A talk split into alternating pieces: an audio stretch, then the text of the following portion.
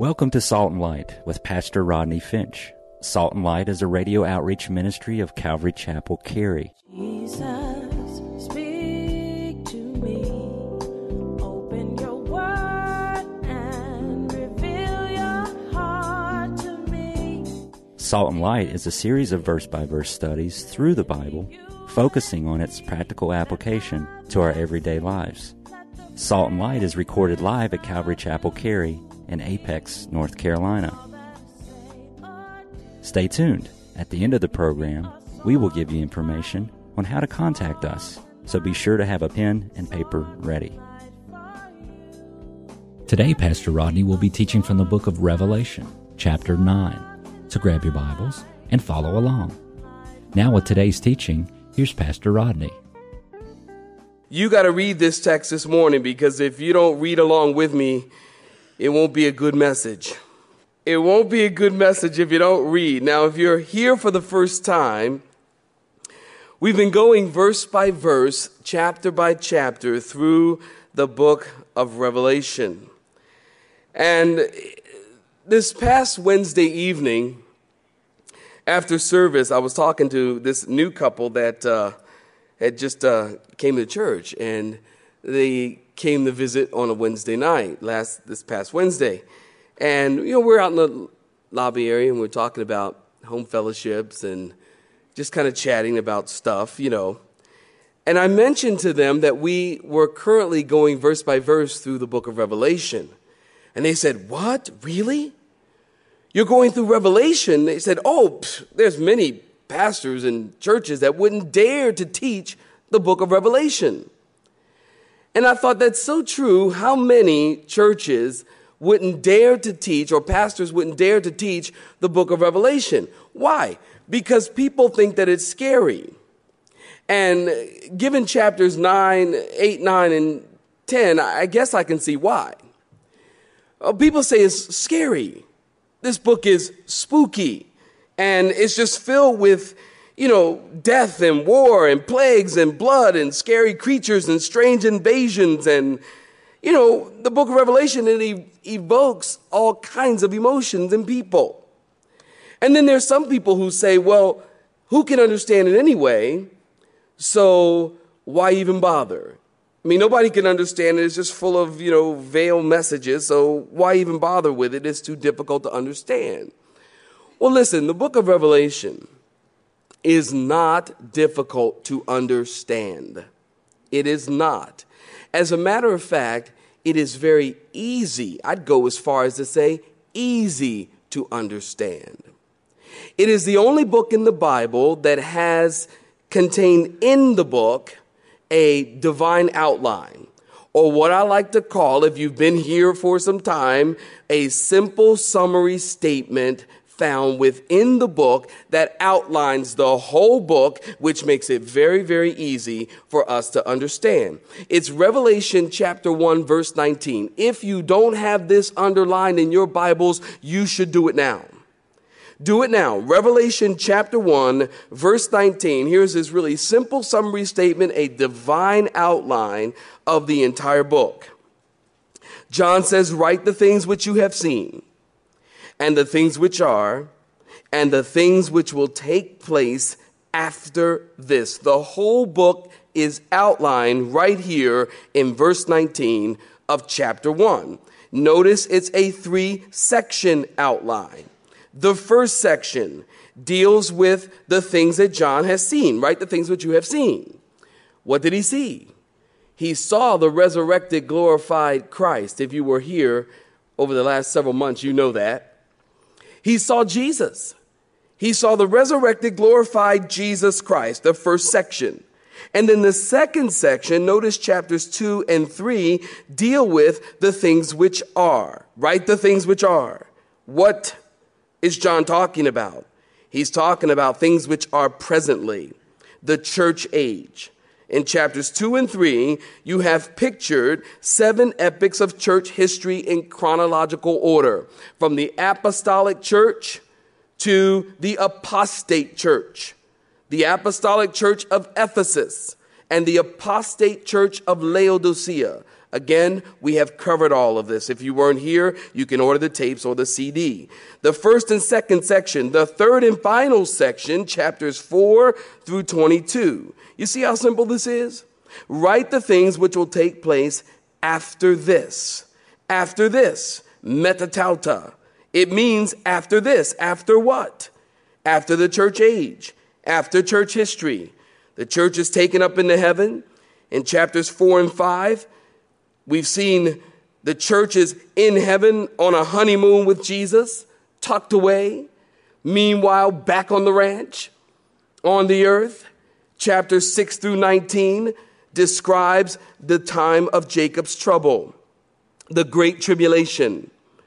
At the end of the tribulation in chapter 19, we see Jesus coming back in the second coming. That's chapter 20. Jesus will rule and reign for how many years? For a thousand years. And then in chapters 21 and 22, we see a new heaven and a new earth, and we all live happily ever after. Amen? That's right. Yay. I like that. Yay. Everybody likes a happy ending. Everybody likes a story with a happy ending. And the life of a Christian and the way this book is outlined has a happy ending. We all live with Jesus. So it really isn't that difficult. If you just take the simple and chronological flow of the book, you will see a perfect outline of church history, the rapture, the tribulation, the millennial reign of Christ, the new heaven, the new earth, and then we're living with Jesus. Now we are presently, if you haven't been with us, in this third and final section known as the tribulation period. This is a time of the wrath of God. God's wrath is being poured out on a Christ rejecting world. And so far, we've seen a fourth of the earth's population killed. There have been various cataclysmic events happening on the earth. Last week we looked at, beginning in chapter 9, with the sounding of the fifth trumpet, if you were here. And when the fifth trumpet sounded, a horde of demons was set free from the abuso, or from the bottomless pit. And these demons were allowed to run rampant throughout the earth for five months, and they were allowed to torment people and inflict pain upon people. And last week we closed our study in verse 6 during the tribulation, things will be really bad.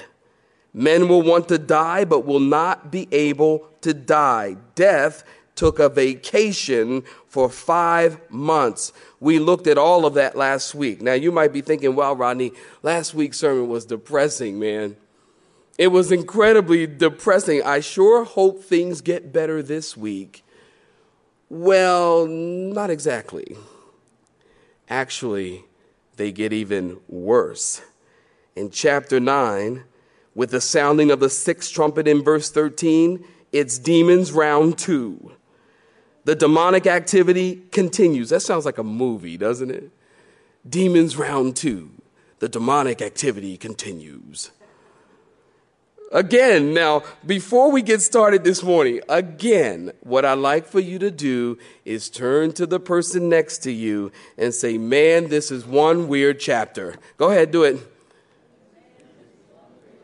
Oh, y'all didn't say it like you really meant it. Say it again. say it again, man, this is one weird chapter. Because this is really, this whole chapter is just kind of freaking me out, y'all. Now, I've got to prepare all this and go over it and over it and over, and I'm just like, ah, ah, ah, ah. So, chapter 9 is one weird chapter. Now, let's pick up in verse 13. And if you weren't with us in your own time, read verses 1 through 12. We, we talked about that last week in order to tape again. But let's pick up this morning in Revelation chapter 9, beginning in verse 13. If you're there, would you say a hearty amen? Well, then the sixth angel sounded. Notice the sixth trumpet. And I heard a voice from the four horns of the golden altar which is before God. Notice his voice coming from the altar, from these horns, from the altar, saying to the sixth angel who had the trumpet, Release the four angels who are bound at the great river Euphrates. So the four angels who had been prepared for the hour and day and month and year were released to kill a third of mankind. Now, I told you this was one weird chapter. How many of you remember Satchmo? You remember Satchmo? Eh, raise your hand if you, if you remember Satchmo. Most of you don't. Well, that would be Louis Armstrong. You remember, hello, Dolly. You, remember, you guys don't remember that either, huh? Goodness. You remember. Okay, good. Two people are with me. Great. All right, how about this? Herb Alpert, Dizzy Gillespie, uh, Wynton Marsalis, Phil Driscoll. Phil Driscoll. None of you guys, what is wrong with you people? Phil Driscoll. Who doesn't know Phil Driscoll? How about this? The Archangel Michael or Gabriel. The Archangel Gabriel. Everyone in the building, if not, see me after service. All of these people, all of these are great trumpeters. They're all great trumpeters. But the blowing of the trumpet in chapters 8 and 9, it isn't music to anyone's ears. Notice in verse 13, the sixth angel blows his trumpet and a command comes from the horns of the golden altar. Now, in the tabernacle, you probably know the golden altar had four horns on each corner, and the blood from the animal sacrifice was applied to the horns. And it's from these horns, according to John, that John hears a voice, and a voice said to the sixth angel, release four demons or four angels that were bound at the river Euphrates. Four angels that were bound at the river Euphrates. Now, when you see the word angel, don't assume that these are good angels, because in the Bible, the word angel means messenger, and it could refer to good messengers or bad messengers. So I believe that these angels, nobody wants to be touched by these angels because these are evil, demonic angels. These angels were bound. Notice that. Now we know that they're evil, demonic angels, bad angels, because they were bound. Good angels in the scriptures are never bound. So these angels were bound. Notice at the great river Euphrates. These are bad angels. Now, you might remember Isaiah 14. We pointed this out last week the five I wills of Satan. I will be like the Most High God and four other I wills. And because of Satan's pride, God kicked him out of heaven. And then in Revelation chapter 12, verse 4, the Bible then tells us that a third of the angels went with him. So these angels, these are the same angels or demonic beings that Paul talks about that we Christians wrestle with. Ephesians chapter 6, verses 12 and 13. For we do not wrestle against flesh and blood, but against no principalities, as demons, against powers, against the rulers of darkness of this age against spiritual hosts of wickedness in heavenly places. Therefore, Christian, take up the full armor of God that you might be able to stand in the evil day, and having done all to stand, then stand. You see, these principalities and powers are demons. And what we are talking about here, the four angels that are released from this area of the river Euphrates, these are demons four demonic angels bound in the area of the river Euphrates for a long time. Now, notice this, these angels bound in the river Euphrates. The river Euphrates is pregnant, literally, pregnant with meaning to the reader. Pregnant with meaning. The, ri- the river Euphrates is a huge river, divides the Middle East in half from the Black Sea to the Persian Gulf. It flows, and if you check out your maps, you'll see this. It flows from the mountains of Turkey, runs through Syria, Iraq, and empties into the Persian Gulf at the Iranian border. The Euphrates was the eastern boundary in the first century of both the Roman Empire and the land that God had promised Abraham's descendants. The West Bank? Sound familiar? Genesis chapter 15, you will find that very point. So basically, the Euphrates divides Israel from Russia, Iran, Iraq, and China. Notice these four angels are bound at the rivers Euphrates. Now, the area of Euphrates was also important in Jewish history and in scripture because we know the Garden of Eden was located somewhere in the area of the Euphrates. The sin of man began in the area of the Euphrates. The first murder was committed in this area. The first lie was told in this area. The first war was fought in this area. The first grave was dug in the area of Euphrates. The flood began in this area and spread throughout the whole earth.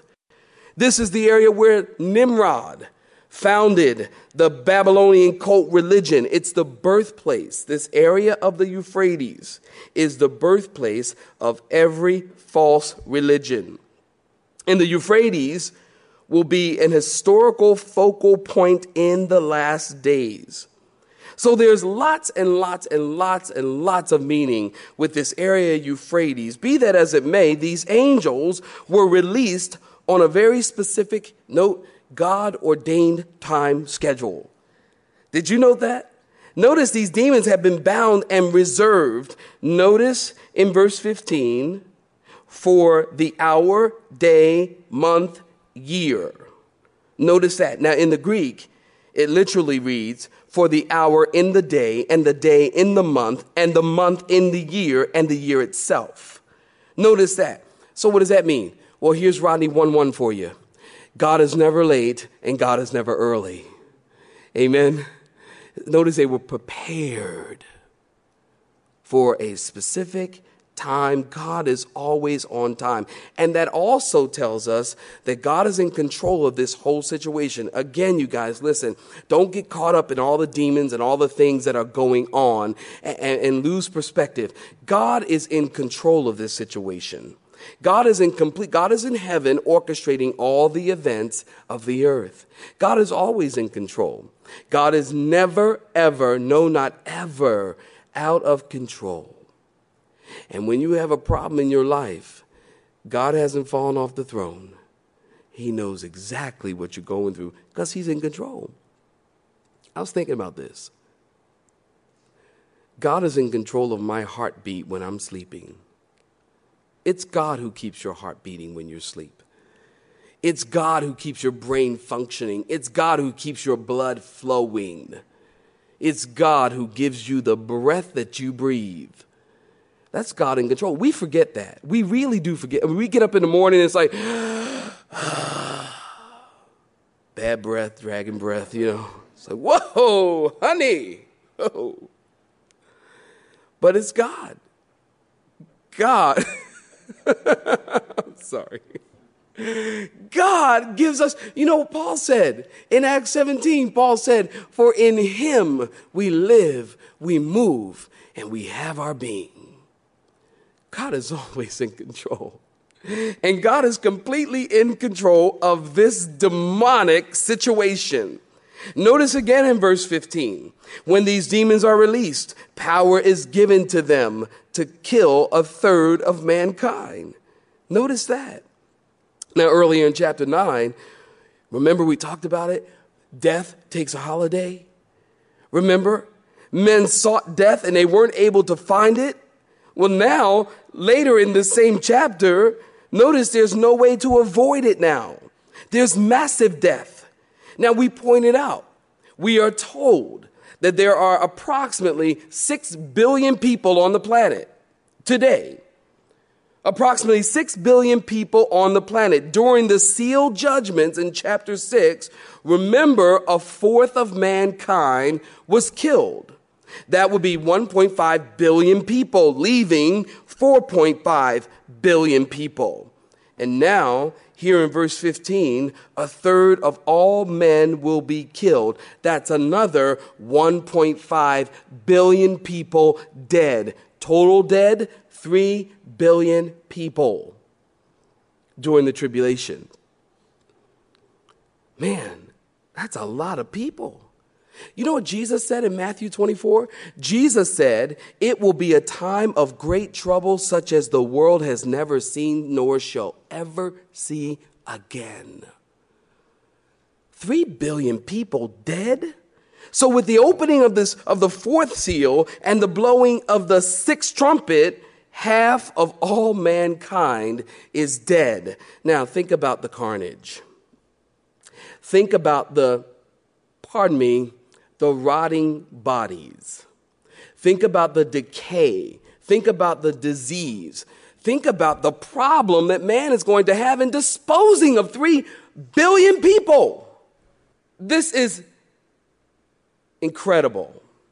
It, it's actually higher, it, it, it's unconscionable. 3 billion people, 3 billion people, not 3 million, not 3,000, 3 billion people dead. And how are they killed? Notice in verse 16 through 19. Now the number of the army of the horsemen was 200 million. I heard the number of them and thus I saw the horses in the vision. Those who sat on them had breastplates of fiery red, hyacinth blue, sulfur yellow. The heads of the horses were like the heads of lion, and out of their mouths came fire, smoke, and brimstone. By these three plagues, a third of mankind was killed by the fire. Let's be clear. And the smoke, and the brimstone which came out of their mouths. For their power is in their mouth and in their tails, for their tails are like serpents having heads, and with them they do harm. How are they killed? A large army. A large army. Notice John says, I heard the number of this army to be 200 million men. Now, that's a lot of men. That 200 million men? That would be a column of men one mile deep and 87 miles long. 200 million. That's a lot of men. Now, back then, understand, back then when the readers read this, oh, come on. 200 million men, come on, man. Where are they going to get 200 million men? There's not even 200 million people on the planet when they were reading this. There's not even 200 million people on the planet. 1870, it was recorded that there were 1 billion people on the planet. So when they're reading this, there's not 200 million people on the planet. So they're thinking, come on, where are you going to get these people from? But John says, that's the number I heard. I heard the army of 200 million soldiers. Now, in 1991, you probably know this, there was a coalition of 39 nations that mustered 1 million soldiers to battle against Saddam Hussein. I was one of them. The battle against Saddam Hussein in uh, Iraq. You probably know that. The former Soviet Union boasted that it had an army of over 3 million men. India, one of the most populated nations in the world, has an army of 1.1 million. And China, officially has an army of approximately 2.3 million people. Combine those forces together, it's not even a tenth of the 200 million. Not even a tenth. Now, it was May 21st, 1965, Time Magazine the president of China went public and boasted that China had a military force that could be mobilized, that could mobilize an army. China said this, went on record, Time magazine said that there was, they had a military army of, they could mobilize in five months a military army of 200 million men. Now, they're probably not trained men. But that's what the president of China said in 1965. And it's very possible, very real, very likely that they could mobilize a larger number even today than that. So John says, that's what I heard. And notice the description of this 200 million staggering army that John sees. Notice the description of this army. John saw horses in the vision. Those who sat on them had breastplates of red and blue and sulfur yellow, heads like the heads of lions. Out of their mouths came fire, smoke, brimstone, power in their mouth and tail. And their tail was like serpents with heads. Now, that sounds like something out of a Steven Spielberg movie, doesn't it? It really does. Horses embody heads like lions, tails that are like snakes that bite people. You have been listening to Salt and Light, a radio outreach ministry of Pastor Rodney Finch Calvary Chapel, Cary, located in Apex, North Carolina. Join Pastor Rodney Monday through Friday at this same time. For information regarding service times, you can contact us at 1 800 293 0923. That's 1 800 293 0923. Or you may listen to today's broadcast in its entirety by visiting the media library on our website at do.